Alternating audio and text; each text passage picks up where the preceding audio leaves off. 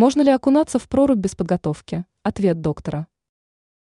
В крещение многие верующие отправляются окунаться в прорубь. Но стоит помнить, что без подготовки делать это нельзя. Это опасно для здоровья. Необходимо учитывать, что при резком охлаждении увеличивается риск повышения давления, спазма сосудов, а также может быть нарушение дыхания.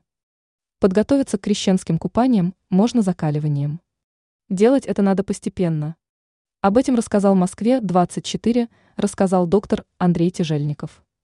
Если было принято решение окунаться в прорубь, то в этот день надо отказаться от каких-либо нагрузок, курения, спиртного. Как добавил медик, за два часа до мероприятия надо поесть.